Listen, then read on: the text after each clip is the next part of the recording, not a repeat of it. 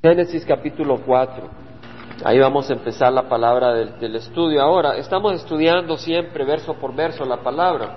No avanzamos demasiado rápido para poder también aprovechar el domingo a elaborar en algún mensaje del Señor para nuestros corazones. Dice la palabra del Señor, el hombre, venimos a estudiar la palabra. Y eso es lo que vamos a hacer, estudiar la palabra, eso es todo. No tenemos que añadirle ni sudar, simplemente ver lo que la palabra nos dice.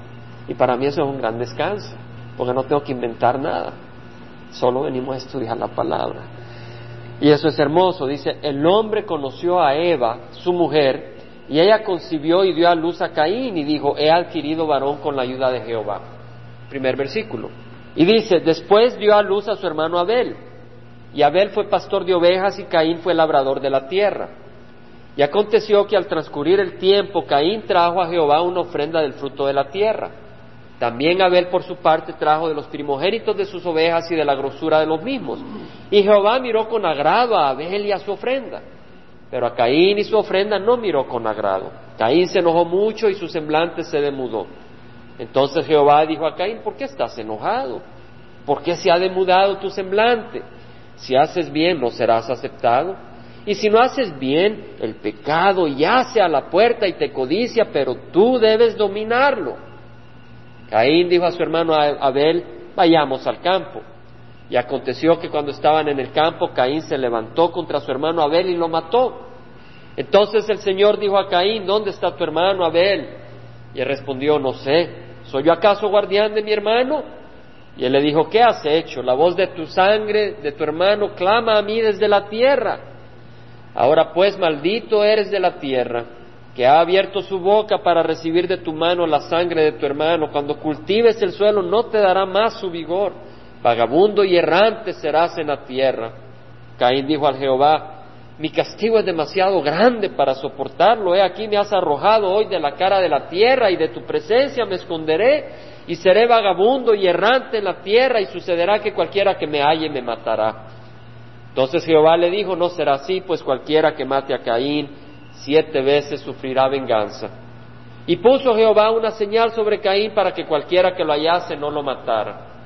Salió Caín de la presencia de Jehová y se estableció en la tierra de Nod, al oriente del Edén. Y conoció Caín a su mujer y ella concibió. Y dio a luz a Enoch y edificó una ciudad y la llamó Enoch como el nombre de su hijo. A Enoch le nació Irad, a Irad engendró a Mehuahel, y a Mehuahel engendró a Metusael, y Metusael engendró a Lamec, y Lamec tomó para sí dos mujeres, el nombre de una era Ada y el nombre de la otra Sila. Y Ada dio a luz a Jabal, el cual fue padre de los que habitan en tiendas y tienen ganado. Su hermano se llama Jubal, el cual fue padre de todos los que tocan la lira y la flauta. Y Sila a su vez dio a luz a Tubal Caín, forjador de todo utensilio de bronce y de hierro, y la hermana de Tubal Caín era Naama. Y la Amec dijo a sus mujeres, Ada y Sila, oíd mi voz, mujeres de la Amec. Prestad oídos a mis palabras, pues he dado muerte a un hombre por haberme herido y a un muchacho por haberme pegado. Si siete veces es vengado Caín, entonces la Amec lo será setenta veces siete. Y conoció a Adán otra vez a su mujer y ella dio a luz a un hijo. Y le puso por nombre Set, porque dijo ella, Dios me ha dado otro hijo en lugar de Abel, pues Caín lo mató. A Seth le nació también un hijo y le puso por nombre Enos. Por ese tiempo comenzaron los hombres a invocar el nombre de Jehová. Esta es la reseña del capítulo 4 y vamos a ir meditando en algunos aspectos de este capítulo. Para empezar, hermanos, ¿es este un lenguaje simbólico o es un lenguaje histórico? Es histórico. Aquí la palabra del Señor nos está hablando de una historia, de algo que ocurrió, cómo empezó la humanidad. Empezó perfecto, pero el pecado entró y entró la destrucción y la muerte. Y dice la palabra en el versículo 1, el hombre conoció a Eva. Obviamente Adán conocía a su esposa Eva. La palabra hebrea conocer acá quiere decir conocer íntimamente. Pero como esta es una traducción fiel, pone conocer. No se allegó íntimamente, sino dice conocer. Esa es la traducción, pero quiere decir en el hebreo allegarse íntimamente a su mujer. Entonces dice, el hombre se allegó íntimamente a Eva, su mujer, y ella concibió y dio a luz a Caín. Ahora, Caín en el hebreo se pronuncia Caín y juega con la palabra Cana. Caín juega con la palabra Cana que quiere decir adquirir. ¿Por qué hacemos este análisis? Porque es muy importante. En el hebreo y en aquel tiempo, los hombres ponían a sus hijos nombres que tenían sentido. Entonces la palabra Caín, que se suena como la palabra cana, la palabra cana quiere decir adquirir. Eva había adquirido un hijo. Entonces viene y le pone a su hijo adquirido. En hebreo Caín. ¿Entendemos? Había una lógica. Los nombres tenían un sentido. Tal vez alguna mujer tenía un hijo que le dio muchos problemas al nacer, le puso problema de nombre. Y así, tal vez era rojizo y le puso rojizo. Así le ponían nombres. Por ejemplo, Moisés a sus hijos les puso nombres que tenían sentido con sus experiencias. Y así Caín era adquirido. Y hay un nombre muy hermoso, el nombre de Jesús, que qué significa? Jehová salva. Tiene su significado. Todas estas cosas tienen significado. Eso es lo que quiere decir Jesús. El que conoce el nombre de Jesús es el que conoce lo que significa. Que Jehová salva. Ahora vamos aquí y veamos el cambio de actitud con Eva. Eva había sido tentada para ser igual que Dios. Pero vemos que después de la caída, ¿qué pasó? Dice, he adquirido varón, ¿cómo? Que dice el versículo 1. He adquirido varón por voluntad de Jehová, con la ayuda de Jehová. Vemos ya una actitud humilde después de la caída, después de probar el sopapo, como decimos. Dice la palabra del Señor, antes de la destrucción el corazón del hombre es altivo, pero a la gloria precede la humildad. El corazón de Eva fue altivo. Cuando fue tentada para ser igual a Dios, dijo, sí, yo quiero ser igual a Dios. Claro que sí, yo puedo ser igual a Dios, voy a agarrar esta fruta. Un corazón orgulloso, un corazón desobediente. Vino el pecado, vino la muerte, ahora entendió y se humilla y dice, ha querido varón por la voluntad del Señor. O sea, yo estoy sometida a la voluntad del Señor. En Génesis 4.2 vemos de que dio a luz a su hermano Abel, o sea, al hermano de Caín, pues. Abel, la palabra Abel en hebreo es Jehbel y quiere decir algo transitorio, algo que no permanece, es interesante, porque Abel no permaneció, fue asesinado. Palabras proféticas, sin saberlo. Muchas veces el hombre pone nombres a sus hijos sin saber. Yo sé que a mi hijo yo le puse un nombre antes sin conocer al Señor y sé que el Señor se lo puso. Es increíble, el nombre de mi hijo es Daniel. Yo no pensaba mucho en la Biblia en el tiempo que le puse el nombre a mi hijo Daniel y se lo puse pensando en el profeta Daniel. Y ahora conocemos al Señor. Muy hermoso, porque el nombre de Daniel quiere decir Jehová es mi juez, ¿verdad? Muy hermoso. El Señor se manifiesta proféticamente, trabaja en nuestras vidas proféticamente. Ahora es interesante porque la carne no permanece, dice la palabra del Señor, en verdad, en verdad te digo, le dijo Jesús a Nicodemos, que lo que no nace de agua y de espíritu no puede entrar en el reino de los cielos. La carne es transitoria. El nombre Abel nos pertenece a todos nosotros. Esta carne es transitoria, esta carne es vanidad, es otro nombre que significa Abel. Abel quiere decir vanidad, uno puede usar ese nombre para decir la vanidad de las cosas, la frugalidad de las cosas, lo etéreo, lo rápido que se van. Dice el Señor a Nicodemo, en verdad, en verdad te digo, el que no nace de agua y de espíritu no puede entrar al reino de los cielos. Lo que es nacido de la carne, carne es. Y lo que es de espíritu, espíritu es. Para entrar de los cielos tenemos que ser transformados, necesitamos nacer de nuevo. Sigue la palabra del Señor. El mundo está lleno de evolución. Yo antes yo creía en evolución a través de la, según creía yo, Dios había creado el mundo por evolución. Eso es lo que creía, eso es lo que me enseñaron en la escuela religiosa, eso es lo que me enseñaron en la universidad. Pero después el Señor me enseñó otra cosa muy distinta. Y conocí el poder de la palabra. Y luego también técnicamente me llamó mucho la atención y el Señor me dio el privilegio de conocer de que aún desde el punto de vista científico evolución es falso. Y el Señor me ha permitido escribir un librito que lo hemos compartido en Centroamérica. Y con la ayuda del Señor se nos abrirán puertas para ir a escuelas. Pero vamos a hablar algunos elementos acá que tienen que ver con la evolución y la falsedad de evolución. Uno no puede estar en dos pasos. Uno no puede tener un pie en el muelle y el otro pie en el barco, porque en algún momento tiene que escoger en cuál.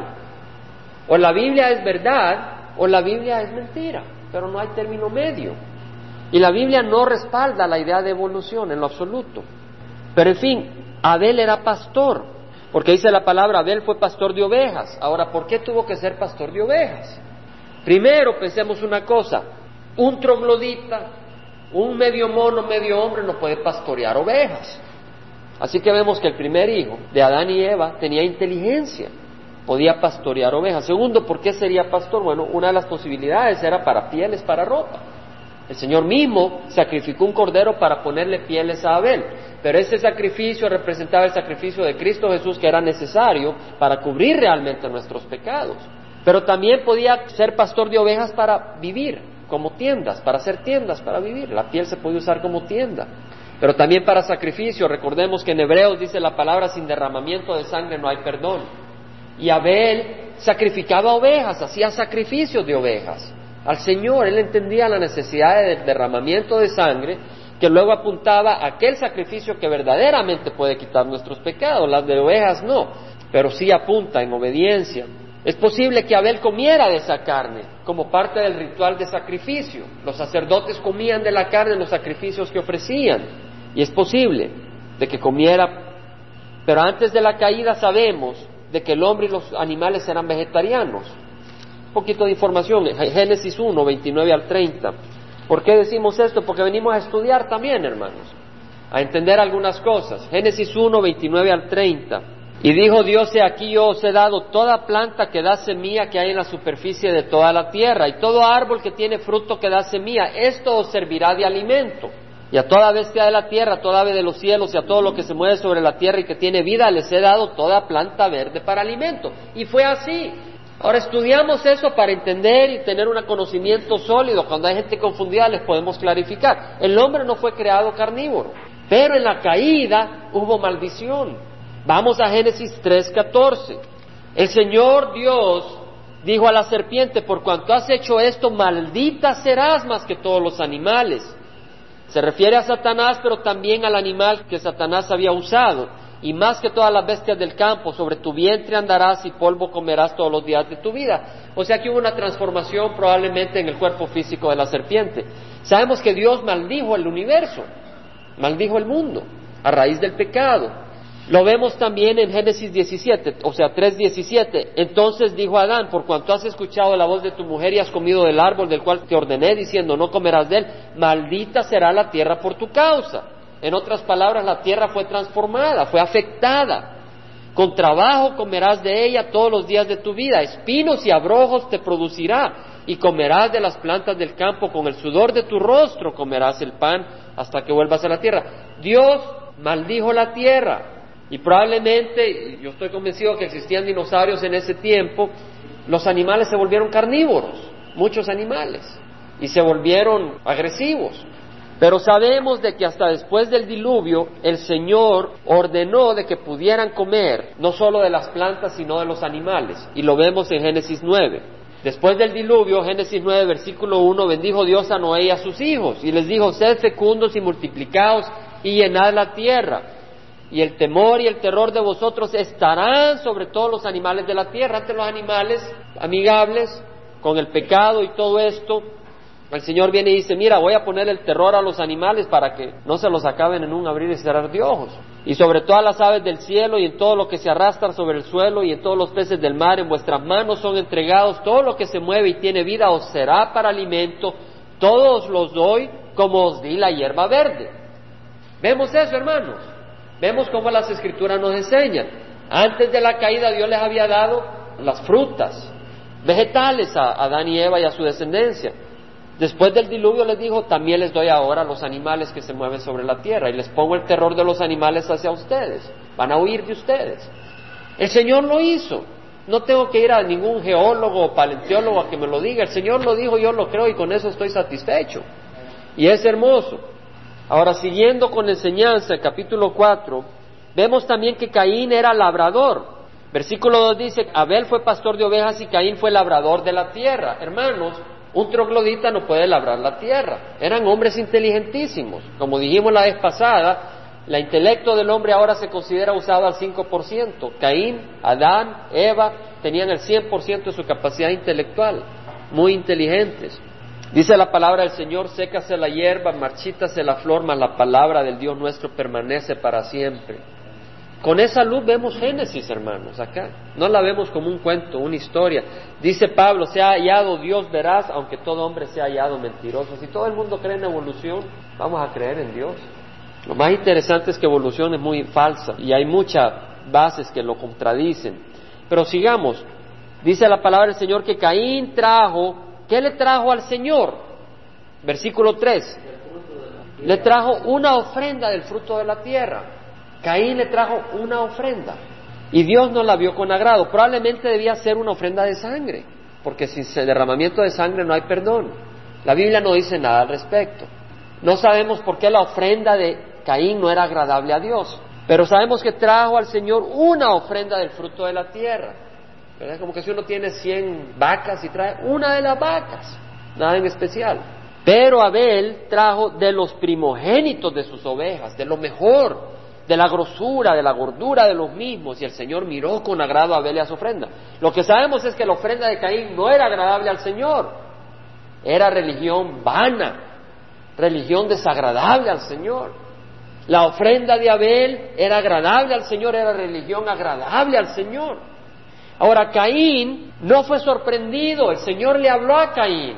El Señor no le mandó un rayo para acabarse a Caín. Versículo 6, el Señor le habló a Caín. El Señor le dijo a Caín, ¿por qué estás enojado? ¿Por qué se ha demudado tu semblante?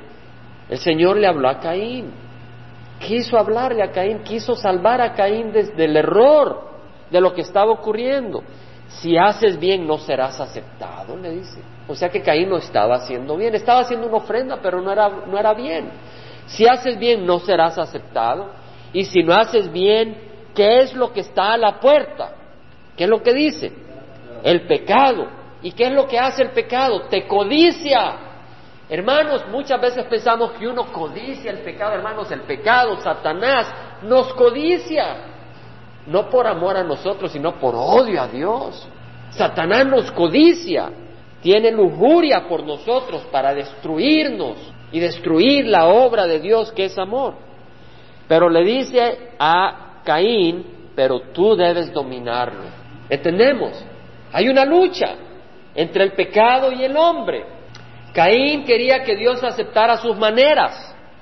Caín quería que Dios aceptara sus caminos, su religión, y como Dios no lo hacía, ¿qué hizo Caín? Él no se arrepintió, ¿qué hizo?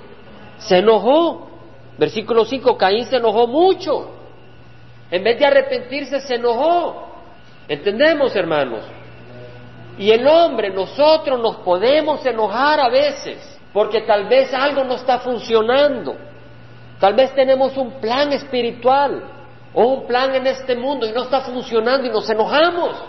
O tal vez el Señor no prospera ciertas cosas de nuestra vida y nos enojamos.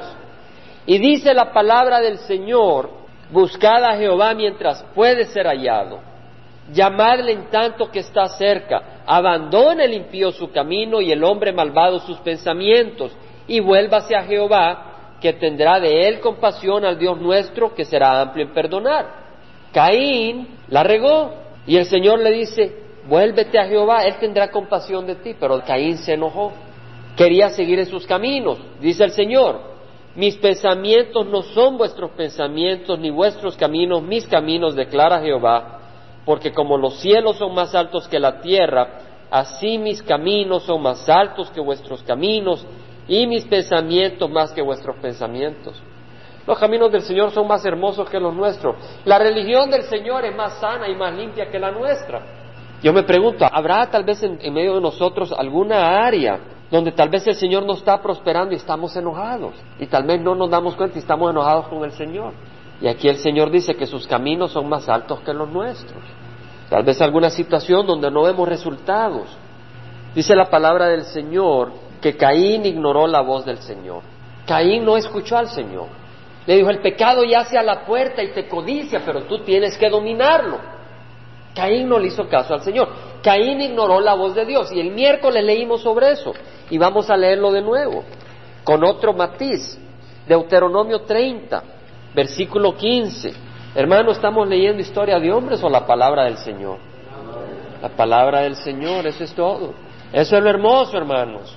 Que esa palabra nos va edificando. No vamos en prisa, hermanos. Lo que queremos es conocer la palabra del Señor. Dice versículo 14, mas la palabra está muy cerca de ti, en tu boca y en tu corazón para que la guardes. Hermanos, si no estudiamos la palabra no va a estar cerca de ti, ¿cierto? Dice, la palabra está muy cerca de ti, en tu boca y en tu corazón, para que la guardes. Señor, ayúdame a obedecer tu palabra. Eso es lo que es guardarla. mira, yo he puesto hoy delante de ti la vida y el bien, la muerte y el mal. Eso fue lo que el Señor le puso a Adán y Eva, la vida y el bien. Puedes comer de todos los frutos de los árboles, excepto del árbol del conocimiento del bien y del mal. El día que comas de ese fruto morirás. El Señor le está poniendo ahí su palabra, la vida y el bien, o la muerte y el mal. Y dice el versículo 16, te ordeno hoy amar a Jehová tu Dios, andar en sus caminos y guardar sus mandamientos. El mandamiento del Señor para nosotros es creer en el Hijo de Dios y amarnos unos a otros. Y dice el mandamiento, si van a una de Juan 3, 23, dice, y este es su mandamiento, que creamos en el nombre de su Hijo Jesucristo, ese es el mandamiento. Porque al creer, no como los demonios creen y tiemblan, sino al creer que sin Él no hay vida, al creer de que Él nos puede salvar, al creer que es por fe, no por obra, si lo recibimos, entonces hay vida. Este es un mandamiento que creamos en el nombre de su Hijo Jesucristo y que nos amemos unos a otros como Él nos ha amado. Bueno, si creemos, ese amor es que fruto, es fruto. Entonces, al creer, ese amor va a crecer. Pero no es un amor gelatinoso, no es un amor pegajoso de Hollywood, ¿verdad? El amor de Hollywood es un amor muy gelatinoso, pegajoso, de palabras bonitas, pero realmente no es un amor verdadero. Es un amor verdadero, el amor del Señor. Siguiendo con Deuteronomios 30, 19, al cielo y a la tierra pongo hoy como testigos contra vosotros de que he puesto ante ti la vida y la muerte. Moisés dice, al cielo y a la tierra los he puesto. La bendición y la maldición, escoge pues la vida para que vivas tú y tu descendencia, amando a Jehová tu Dios, escuchando su voz, escuchando su palabra, y allegándote a Él, viniendo a Él, porque esto es tu vida y la largura de tus días para que habites en la tierra que Jehová juró dar a tus padres, Abraham, Isaac y Jacob. De la palabra del Señor. Eva ignoró la voz de Dios y trajo destrucción y dolor a su marido. Trajo destrucción y dolor al mundo. Caín ignoró la voz de Dios y terminó matando a su hermano. Y además trajo sufrimiento para sí mismo, porque la tierra no le iba a producir fruto. Dice la palabra del Señor, no os dejéis engañar, de Dios nadie se burla. Todo lo que el hombre siembre, eso también segará. Hermanos, que la palabra del Señor habite en nuestro corazón. El que siembra para su propia carne, de la carne segará corrupción. El que siembra para el Espíritu, del Espíritu segará vida eterna. Tenemos tiempo a nuestra disposición. Tenemos recursos, los podemos usar de distintas maneras. El tiempo y los recursos. Los podemos usar para la carne o para el Espíritu. Podemos usarlo para sembrar al espíritu o para sembrar a la carne. ¿Quién domina nuestras vidas? ¿La carne o el espíritu? Pablo se halló en esa circunstancia. Vamos a Romanos capítulo 7. Esa lucha que tenía Caín es una lucha común para todo hombre. Romanos 7, versículo 18. Dice Pablo, yo sé que en mí, en mi carne no habita nada bueno. Sí, podría haber salud, pero él está hablando en el sentido espiritual. ¿Entendemos, hermanos? Tal vez alguna muchacha concursó en el Miss Universo y tal vez no puede entender de que en su carne no haya nada bueno, pero estamos hablando del sentido espiritual. Tal vez alguien está en los Juegos de Olímpicos y está con mucho bíceps y tríceps y todo lo que sea, ¿no? O alguien está ahí en, en Hollywood para hacer la del galán de cine de alguna novela mexicana que viene pronto. Pero dice la palabra del Señor, en mi carne no habita nada bueno en el sentido espiritual, porque el querer está presente en mí. O sea, Pablo conocía la ley de Dios y dice, hombre, la ley de Dios es buena y sería bueno cumplirla, dice. Él está hablando sin el poder de Cristo, o sea, su experiencia sin el poder de Cristo, dice, el querer está presente en mí, pero el hacer el bien no.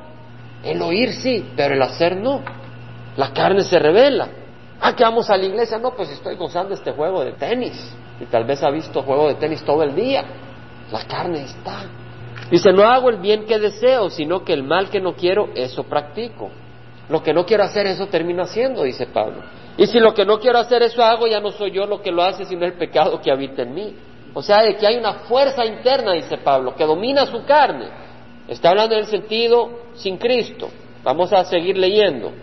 Así que queriendo yo hacer el bien, hallo la ley de que el pecado habita en mí. El pecado habita en nosotros, porque en el hombre interior me deleito con la ley de Dios.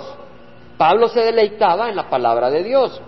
pero veo otra ley en los miembros de mi cuerpo que hacen guerra contra la ley de mi mente y me hace prisionero de la ley del pecado que está en mis miembros. Pablo aquí está hablando como prisionero del pecado. Miserable de mí, ¿quién me libertará de este cuerpo de muerte? Y luego responde, gracias a Dios por Jesucristo, Señor nuestro. Y habla y dice, yo mismo por un lado con la mente sirvo a la ley de Dios, pero por otro con la carne a la ley del pecado, antes del poder de Cristo. Porque luego seguimos leyendo. Por consiguiente no hay ahora condenación para los que están en Cristo. Porque al estar en Cristo tenemos poder para decirle no al pecado. ¿Verdad, hermanita? ¿Verdad, hermanitos? Los que no andan conforme a la carne, sino conforme al Espíritu. O sea que siempre tenemos poder escoger entre caminar en la carne o en el Espíritu. Pero tenemos a Cristo para decirle no al pecado. Dice, la ley del Espíritu de vida en Cristo Jesús te ha libertado, te ha hecho libre, ya no eres esclavo de la ley del pecado y de la muerte. Cristo nos ha dado libertad para decir, ya no quiero pecar, ya no somos esclavos. Dice la palabra del Señor que Jesús le dijo a los judíos que habían creído en Él, si vosotros permanecéis en mis palabras, entonces verdaderamente sois mis discípulos y conoceréis la verdad y la verdad os hará libres. O sea que al agarrar la palabra de Dios, esa palabra de Dios que hace, rompe las cadenas de Satanás. Luego dice lo que la ley no pudo hacer, la ley dice, no codicies, allá uno anda codiciando. Dice, no comitas adulterio, ahí anda cometiendo un adulterio. Lo que la ley no pudo hacer, ya que era débil por causa de la carne, la carne es débil, Dios lo hizo, no el hombre para que no se gloríe, sino Dios lo hizo enviando a su propio Hijo en semejanza de carne de pecado y como ofrenda por el pecado. Pregunto muchas veces cuando hemos ido caminando, ¿por qué murió Cristo en la cruz? Para salvarme. ¿Y cómo te puede salvar a alguien clavado en una cruz? Les pregunto y no saben como ofrenda, como pago, como castigo que nosotros merecíamos. Condenó al pecado en la carne para que el requisito de la ley que dice que la paga del pecado es muerte, para que el requisito de la ley se cumpliera en nosotros, que no andamos conforme a la carne, sino conforme al Espíritu. Si hemos recibido a Cristo, ya no andamos conforme a la carne, ya nuestro corazón no está en, en la carne, ya nuestro deseo no son cosas de este mundo. Sí, a veces caemos, pero nuestro deseo, nuestro propósito ya no es este mundo. Y si lo es, no somos salvos. Porque eso no lo digo yo, lo dice la palabra del Señor. Porque los que viven conforme a la carne ponen la mente en las cosas de la carne. ¿En dónde está nuestra mente? En las novelitas. Pero los que viven conforme al Espíritu, en las cosas del Espíritu. Porque la mente puesta en la carne es muerte. Y el que tiene a Cristo no tiene muerte, hermanos, tiene vida. Pero la mente puesta en el Espíritu es vida y paz, ya que la mente puesta en la carne es enemiga de Dios, porque no se sujeta a la ley de Dios, pues ni siquiera puede hacerlo, y los que están en la carne no pueden agradar a Dios. Ahí estaba Caín en la carne, queriendo agradar a Dios con religión carnal, pero no podía agradar a Dios. Sin embargo, vosotros no estáis en la carne, sino en el Espíritu, si en verdad el Espíritu de Dios habita en vosotros. Pero si alguno no tiene el Espíritu de Cristo, el tal no es de Él. Por eso cuando venimos a Cristo le pedimos perdón y le pedimos su Espíritu, Él nos hace nacer de nuevo y tenemos poder para decirle no al pecado. Seguimos hermanos. Génesis 4. Versículo 17 dice, conoció Caín a su mujer y ella concibió y dio a luz a Enoch. Hermanos, ¿cuál era la mujer de Caín? Me acuerdo, la hermanita me preguntó. ¿Dónde habían mujeres? Ahí estaba Adán, estaba Eva, ¿Y a dónde aparecieron mujeres? Hermanos, Adán y Eva tuvieron hijas. Y Caín se llegó a una de ellas. En ese tiempo no había desviaciones genéticas. El mundo no había sufrido tanto caos en el medio ambiente. Sobre todo antes del diluvio había esa capa protectora de humedad que protegía contra los rayos ultravioletas. La gente vivía 700, 800 años y no habían esos errores genéticos que se van acumulando como ahora. Conoció Caín a su mujer que era su hermana, lo más probable. Así que ahí está la mujer de Caín. Los evolucionistas se enmarañan y dicen, y bueno, a ver dónde sacó mujer Caín. Pues ahí la sacó de su, de su hermana, punto. Versículo 16-17 vemos de que Caín edificó una ciudad en el versículo 17. O sea que Caín no era un medio troglodita, no era un medio mono. Edificó una ciudad, una aldea donde vivían. Tenía gran inteligencia. En el versículo 21 vemos de que su hermano está hablando acá de la Mec, y que Ada dio a luz a Jabal y su hermano se llama Jubal, el cual fue padre de todos los que tocan la lira y la flauta. Podían tocar música, componer música, construir instrumentos musicales, muy hermoso. Dios había creado una raza saludable, aún a pesar de que había caído el pecado y había empezado a acumularse el efecto del pecado. En el versículo 19 vemos el primer caso de bigamia. El Señor dijo que el hombre y la mujer serían una sola carne. No dijo que iban a ser tres, iban a ser uno dos iban a ser uno.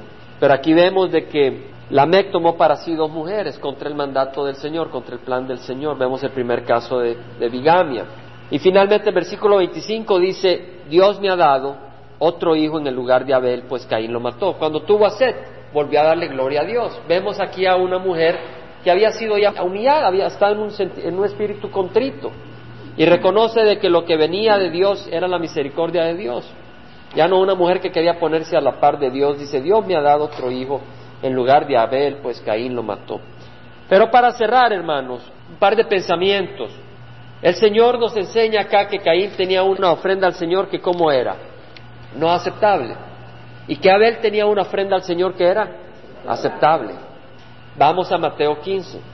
Muy importante, hermanos, que el Señor trabaje en nuestros corazones no, no voy a venir acá a, pedir dinero, como muchas veces algunos lugares hacen. Estamos tratando de entender lo que es la ofrenda aceptable y la que no es la ofrenda aceptable al Señor, para nuestro conocimiento y entendimiento. Mateo 15, versículo 1, habla de que se acercaron a Jesús algunos escribas y fariseos de Jerusalén diciendo, ¿por qué tus discípulos quebrantan la tradición de los ancianos? No se lavan las manos cuando comen pan. Estaban angustiados los escribas y los fariseos que Jesús no se lavaba las manos, sus discípulos no se lavaban las manos antes de comer el pan. Y respondiendo él le dijo, ¿por qué también vosotros quebrantáis el mandamiento de Dios a causa de vuestra tradición? O sea que el Señor les dice, ustedes me acusan a mí, ustedes, ¿por qué quebrantan el mandamiento de Dios a causa de la tradición? Porque dijo Dios, honra a tu padre y a tu madre, y a quien hable mal de su padre o de su madre, que muera. Pero vosotros decís, cualquiera que diga a su padre o a su madre, es ofrenda a Dios todo lo mío con que pudiera ser ayudado, no necesitará más honrar a su padre y a su madre. Y así invalidáis la palabra de Dios por causa de vuestra tradición. Lo que está diciendo acá el Señor es que la palabra de Dios dice honrar a tu padre y a tu madre. Pero venían estos judíos y tal vez tenían su Rolls Royce equivalente y se lo ofrecían al Señor y ya no le ayudaban a su padre y a su madre que tal vez estaban necesitados. Y dice el Señor, ustedes están invalidando la ley de Dios por hacer la tradición de los hombres. Y estaban haciendo ofrendas, se la estaban ofendiendo a Dios. Estaban haciéndole una ofrenda a Dios. Esto se lo dedico a Dios. Ahí tengo un bar. Se toma y se emborracha la gente y me produce cien mil dólares al año. Y viene y se lo pone de ofrenda al Señor. No va a ser aceptable. Porque el Señor no quiere que seamos piedra de tropiezo. Entonces, cuando hacemos una ofrenda al Señor, pensemos, estamos haciendo una ofrenda al Señor, pero ¿Cómo estamos con el Señor en otras áreas? ¿Odiamos a nuestro enemigo? Es muy normal odiar a nuestro enemigo, hermanos. Después de que hablamos el miércoles de amar a nuestro enemigo, como que el día siguiente fui probado y realmente quería odiar, como dicen en México, con odio jarrocho a mi enemigo. Y por tres días he tenido que pedir al Señor, ayúdame con esta persona, porque como que el enemigo se ensañó con gusto. Señor, Así es la cosa. Necesitamos depender mucho del Señor. Tenemos que examinar nuestra vida y preguntar, Señor, ¿estamos odiando a nuestro enemigo? ¿O te estamos pidiendo que nos ayudes? Hermanos, cuando nos hallamos incapacitados está bien venir al Señor a pedirle ayuda. Lo peor es ignorar el problema. ¿Hay alguna otra área donde estamos fallando? Porque tenemos que honrar al Señor. Dicen Malaquías, hermanos. Malaquías 1, versículo 6. A veces yo me acuerdo, cuando vivíamos en la religión tradicional, se daban las limosnas. Y no estoy hablando con ningún sentido excepto que traer la palabra del Señor. Me acuerdo que se daban las limosnas. Y el nombre limosna significaba realmente lo que sobra, un poquito, las sobras, ¿verdad? Y empezó a ocurrir que en el tiempo de 400 años antes de la venida de Cristo estaba ocurriendo eso en que las personas estaban trayendo lo dañado al templo, a Dios. Versículo 6 dice, el Señor dice, el Hijo honra a su Padre y el siervo a su Señor, pues si yo soy Padre, ¿dónde está mi honor? Y si yo soy Señor, ¿dónde está mi temor? Dice Jehová de los ejércitos a vosotros sacerdotes que menospreciáis mi nombre. Vosotros decís que hemos menospreciado tu nombre. Dice el Señor, ofreciendo sobre mi altar pan inmundo. Y vosotros decís, ¿en qué te hemos deshonrado? En que decir la mesa del Señor es despreciable. Cuando presentáis un animal ciego para el sacrificio, le estaban trayendo animales ciegos, porque como ya no servían era mejor sacrificar un animal ciego que un animal hermoso. Entonces le traían los animales ciegos. Y dice, ¿no es malo? Cuando presentáis al cojo y al enfermo, traían un animal que tal vez tenía, ya se iba a morir. A veces los traían, como ya se va a morir, solo llevémoselo al Señor. Cuando presentéis al cojo y al enfermo, ¿no es malo? ¿Por qué no lo ofreces a tu gobernador? Dice el Señor. A ver, ¿verdad? Es como que si uno le va a ofrecer a, su vecino un perro todo ya muriéndose, todo rescuajado, te traigo mi perrito. Olvídate, no te, te cierra la puerta, un insulto. Así dice el Señor, el Señor ve, se agradaría de ti o te recibiría con benignidad, dice Jehová de los ejércitos. Ahora pues, ¿no pediréis el favor de Dios para que se apiade de nosotros? Con tal ofrenda de vuestra parte, os recibirá Él con benignidad, dice Jehová de los ejércitos. O si hubiera entre vosotros quien cerrara las puertas para que no se encendiera mi altar en vano. O sea que el Señor dice, prefiero que cierren la puerta del templo a que me insulten. No me complazco en vosotros, dice Jehová de los ejércitos, ni de vuestra mano aceptaré ofrenda. Hermanos, entonces lo que ofrendamos al Señor, nuestro tiempo, nuestras finanzas, lo que sea, que sea de lo mejor al Señor, no de lo peor al Señor. Eso es lo que el Señor nos enseña. No le damos al Señor lo peor, no le damos al Señor lo que nos sobra. Ahora, hermanos, uno puede darle todo lo que tiene al Señor y no darle su corazón. Y eso no sirve. El Señor quiere todo. El Señor no quiere que le dejemos un poquito a Satanás porque nos ama mucho. El Señor quiere todo. Pero Él es rey del universo. Él no lo quiere porque es codicioso. Él lo quiere todo porque nos ama. Romanos 2, versículo 1. Por consiguiente, hermanos. Ahora, hermanos, uno no le da a su hija a alguien que tiene el deseo de destruirla. ¿Entendemos? alguien que es parrandero y anda dejando muchacha tras muchacha embarazada. Uno no le va a dejar a su hija para que vaya a salir a bailar, a menos que uno no ame a su hija, ¿verdad? Y así el Señor, el Señor no nos va a dejar que andemos con Satanás. El Señor quiere que tengamos vida. Por consiguiente, hermanos, os ruego por las misericordias de Dios, Dios es misericordioso, que presentéis vuestros cuerpos como sacrificio vivo y santo, aceptable a Dios, que es vuestro culto racional, nuestro cuerpo. Y no os adaptéis a este mundo, sino transformaos mediante la renovación de vuestra mente, nuestra mente, para que verifiquéis cuál es la voluntad de Dios, lo que es bueno, aceptable y perfecto. El Señor quiere nuestras vidas.